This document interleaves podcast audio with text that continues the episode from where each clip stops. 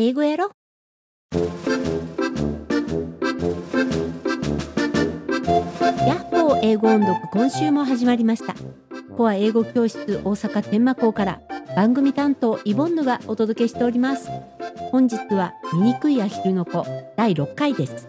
では早速今日の課題音声を聞いてみましょう。どうぞ。The mother explained that he was in the egg too long, and that made him different from the others. She tried, but could not love him as much as she loved the rest.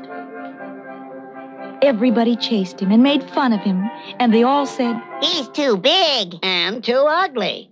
even his mother finally said, I wish you were far away from here. You just don't fit into our family. This made the duckling so sad that he decided to run away. 続いてリピート練習です どうぞ The mother explained that he was in the egg too long, and that made him different from the others.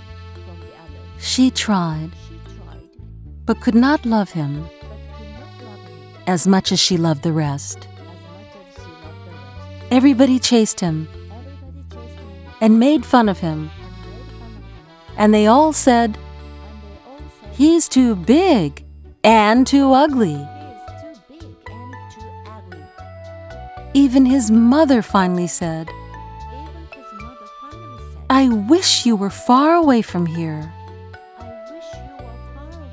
You just don't fit into our family.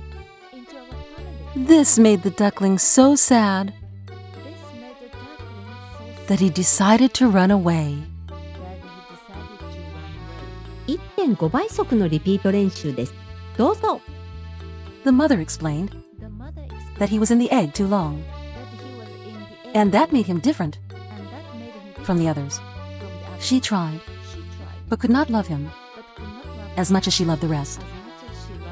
Everybody chased him and made fun of him, and they all said, He's too big and too ugly.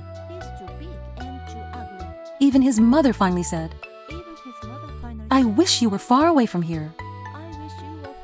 You just don't fit into our family. This made the duckling so sad that he decided to run away. もう一度今日の課題音声を聞いてみましょうどうぞ The mother explained that he was in the egg too long, and that made him different from the others. She tried, but could not love him as much as she loved the rest. Everybody chased him and made fun of him, and they all said, He's too big and too ugly. even his mother finally said, I wish you were far away from here. You just don't fit into our family. This made the duckling so sad that he decided to run away.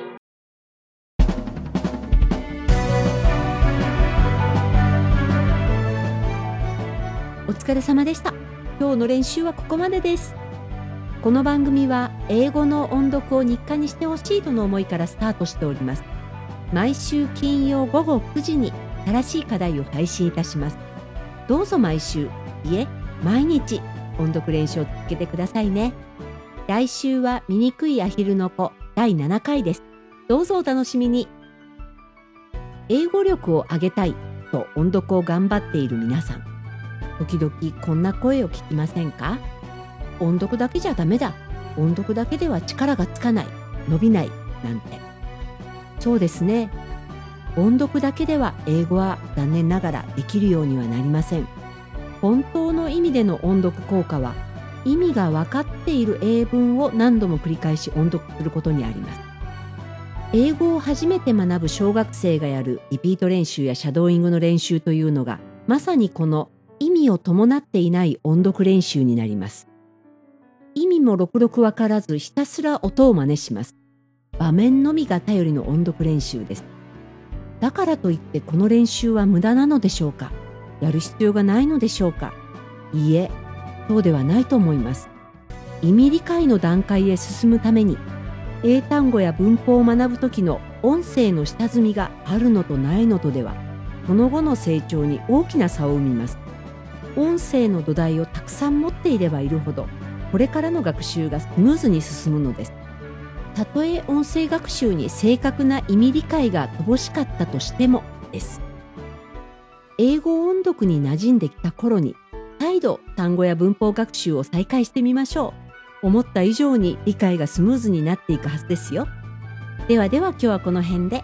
また来週も待っていますね。一週間お元気にね。